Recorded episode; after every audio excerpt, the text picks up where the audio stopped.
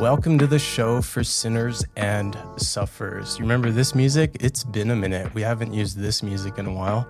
And that's because things are a little bit different. My name is Cody, and for the first time in the history over a year of doing this show, I am alone. It's just me. I've been abandoned. If uh, this is maybe your first episode and you're out of the loop, we usually do a, um, this is a duo, myself and my good friend Kyle. We have conversations about theology, about faith, culture, movies, all sorts of fun stuff. And we try to take sort of a casual discussion approach to, to take theology back from the pretentious academic world and just kind of make it accessible and, and enjoyable. But it's just me now. And uh, that basically means I can do whatever I want. So this is a Christian metal podcast now. A joke, but I am working on some details, drafting what the future will look like. I have a couple topic ideas, a couple um, series I might try to jump into. I'm thinking about maybe going through a book of the Bible. I might do a little Advent thing. We'll see. I also have a couple people I'd really like to bring on to do interviews with so we can still focus on that uh, conversational aspect. And it's not just me monologuing, but for today, you get me monologuing. and uh, I wanted to talk a little bit about humility. And uh, I think this is a topic that all of us can benefit from that all of us need a little bit more humility in our lives but this is also something that's been gone on my heart and my mind for a while because i think that christians uh, have widely lost sight of what real humility is. I think in a lot of ways we've capitulated to culture uh, and sort of the cultural understanding of what humility is separated from god and what scripture tells us about humility. And I, I think you don't have to look very far to see things such as people engaged in accusing others of being prideful on the basis that they they disagree about something that that person is confident and unyielding like i don't like what you're saying and you're not apologizing for it so therefore you're prideful and often the subtext of that is like well if you were humble you would agree with me um, and we see this you know if you're a christian and you've tried to interact with with unbelievers and, and, share your faith and express your faith you might get that this idea that well if you're saying christianity is is the only true thing that christianity is the only way then you're being prideful and arrogant. You need to be open to to other things. Or you you see this in like in-house discussions over theology people were like, I, you know, I'm a Calvinist, you're an Arminian, whatever. And it's like, well, if you were humble, you'd you'd agree with me. You'd say that my point is valid. And we we always kind of jump to the this pride, arrogance sort of thing. And I think that that doesn't come from a scriptural understanding of humility. I think that comes from the culture in this attempting to define humility separate from God. Because if we look at what God's word has to say about humility, and we look at the the most perfectly humble person to walk this earth, which was was Jesus, of course, it's clear that humility doesn't mean insecurity. Humility doesn't mean not being confident or assertive or having convictions. Humility isn't uh, isn't the, the the opposite of speaking up for what you believe it, it does determine the confidence that we have. It does influence the way that we disagree, the way that we assert our convictions, but it's not the opposite of those things. And kind of in the same vein, humility isn't just beating yourself up and constantly self deprecating, though it does influence the way we view ourselves, especially in relation to God and to others.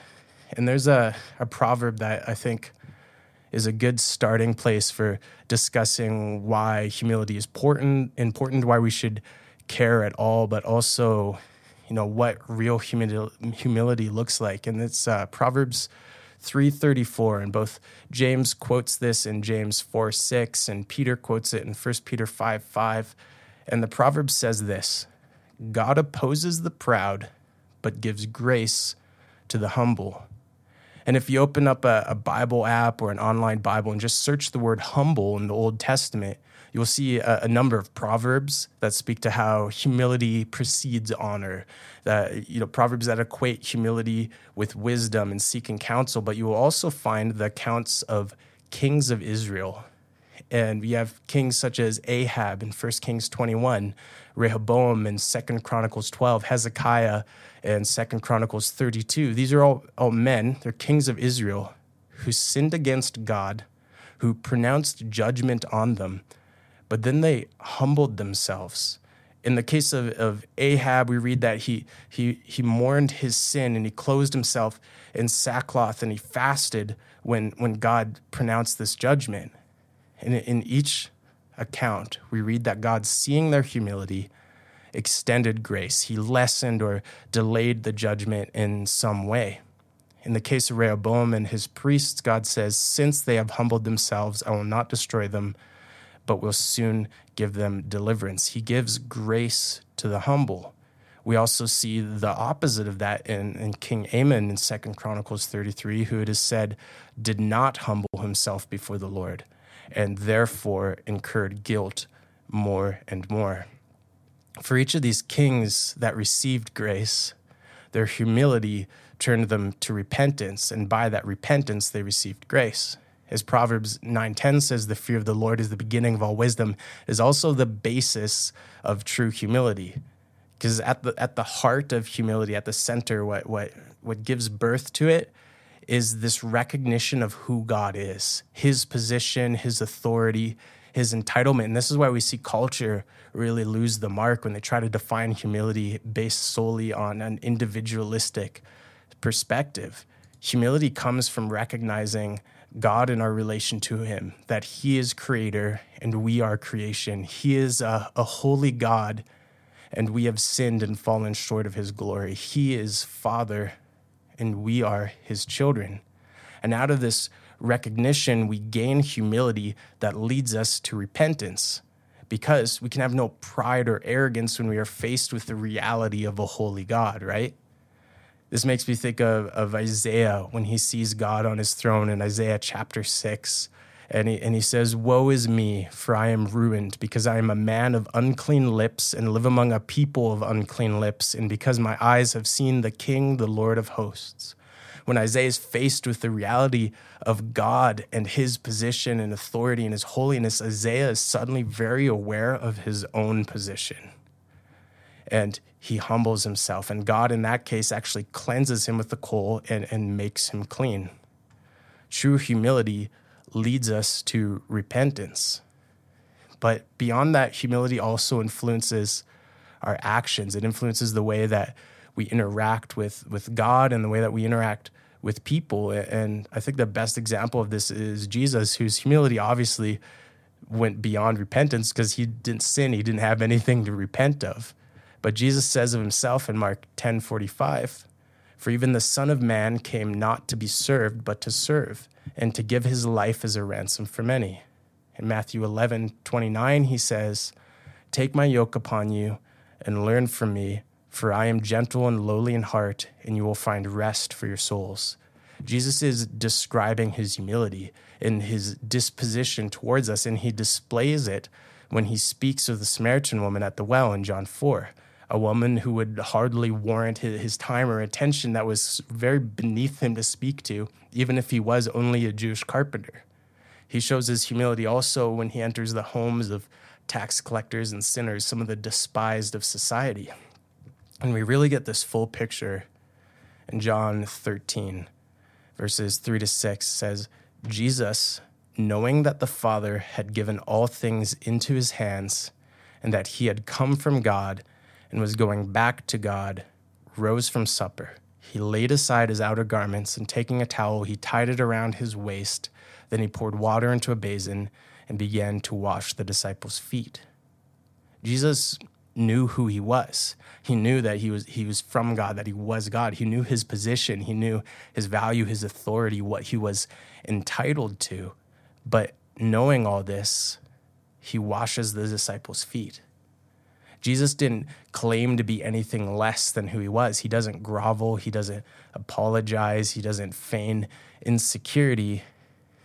He's confident. He knows his place, he knows who he is, he knows his true identity, yet he set aside what he deserved to give us what we do not. He endured the suffering that he should never have had to experience in order to adopt us into his family. And this are the footsteps, this is the example that we are to follow. In Philippians 2, Paul says, Do nothing from selfish ambition or conceit, but in humility count others more significant than yourselves. Let each of you look not only to his own interests, but also the interests of others. Have this mind among yourselves, which is yours in Christ Jesus, who, though he was in the form of God, did not count equality with God a thing to be grasped, but emptied himself by taking the form of a servant, being born in the likeness of men. And being found in human form, he humbled himself by becoming obedient to the point of death, even death on a cross. Jesus is our, example of how to be humble, how we are to live humbly. And this again highlights that he knew who he was. He he knew that he was in the form of God, but he gave up what he was entitled to. Gave up what he deserved. He didn't demand that, but actually laid down his life. He humbled himself, submitted to the Father's rule, the Father's direction, to the point of death to give us what we don't deserve. And you know, theologians will call the, the Jesus becoming man. We call that the, the self deprecation of Christ because he lowers himself. He, he, he, puts himself down in a way by taking on human form, making himself appear to be less. But that it's not that Jesus was berating or degrading himself. His humility wasn't putting himself down, it was lifting others up at cost to himself. And while Jesus was gentle and lowly, he wasn't timid and apologetic. In fact, he taught and rebuked with such confidence and authority that by today's standards, we would want to call him arrogant. And I think this is this is important because we we've fooled ourselves into this idea that humility is putting ourselves down that if we're just constantly putting ourselves down and deprecating ourselves that that we're humble but we we see clearly in the humility of Christ that that's not true. That humility isn't isn't putting yourself down, it's recognizing your position. And true, we're not in the same position as Christ. We are in a, a lower state than that. But recognizing who you are in, in the case of a Christian, in the case, of someone that's in Christ also means recognizing that you've been redeemed, that you've been justified, that you've been adopted, and that you're made in the image of God. You do have intrinsic value, and to constantly be putting ourselves down and saying we're nothing and saying we're dirt and say, uh, just berating and beating ourselves is actually denying that. It's it's denying what God has given us, what He's made us. And uh, I think we can all think of if you love someone whether it's you know a best friend or a spouse or a child and that person is constantly like oh i don't deserve your love. Don't love me. Don't look at me. I am worm. I am worm. I don't deserve your love. That's pretty annoying right? Like you can imagine you you'd be like are you kidding me? Just shut up. Like let me love you. I love you. Stop groveling and whining like this. Uh, and I, i'll go so far as to say I, I i feel like God doesn't appreciate when we're constantly like, oh, I just suck. I'm just a crap pile. I'm dirt. Just beating ourselves down because He died for us. He adopted us. He's giving us a new family. Let's let's express those things. Let's be grateful. Yeah. Hold on, I had notes here. But but yeah, as Christians, our relationship with God and humility is going to look like gratitude. When we really truly recognize who He is and who we are, there is an, an element of recognizing that we're sinners, recognizing our, our, our place that we have done wrong, and that leads us to repentance. But humility isn't perpetual groveling, it's also expressing this gratitude that he did justify us, that He is sanctifying us, He is making us more like Him, expressing gratitude that we are loved far more than we deserve. Humility isn't not being confident that you're loved, it's being confident that you're loved when you haven't done anything to earn it. Being confident that we are blessed beyond what we could have earned, that though we are unfaithful, He has called us His own.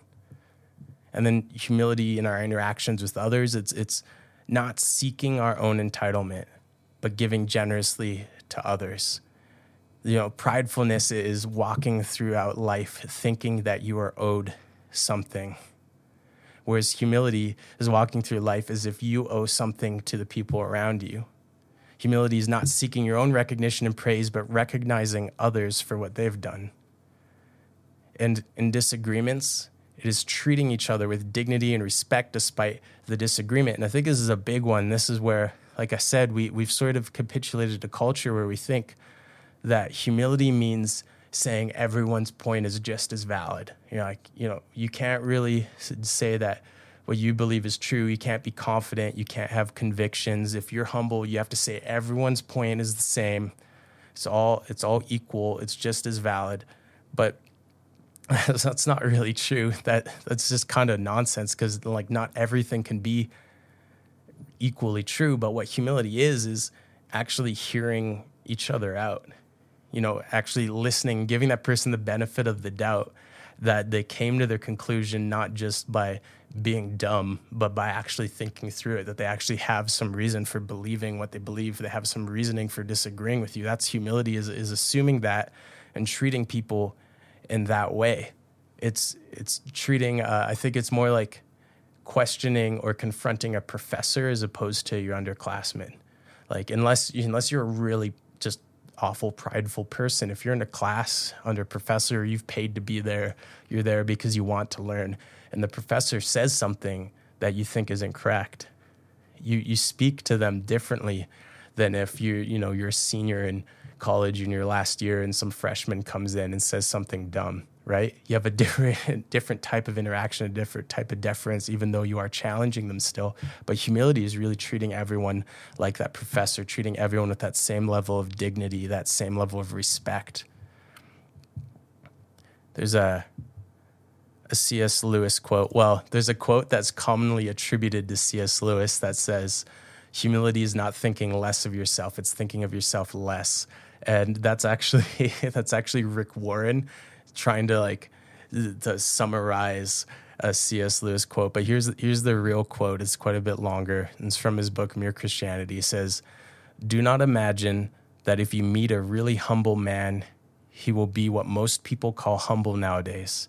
He will not be a sort of greasy, smarmy person who is always telling you that, of course, he is nobody probably all you will think about him is that he seemed a cheerful, intelligent chap who took a real interest in what you said to him and what you said to him.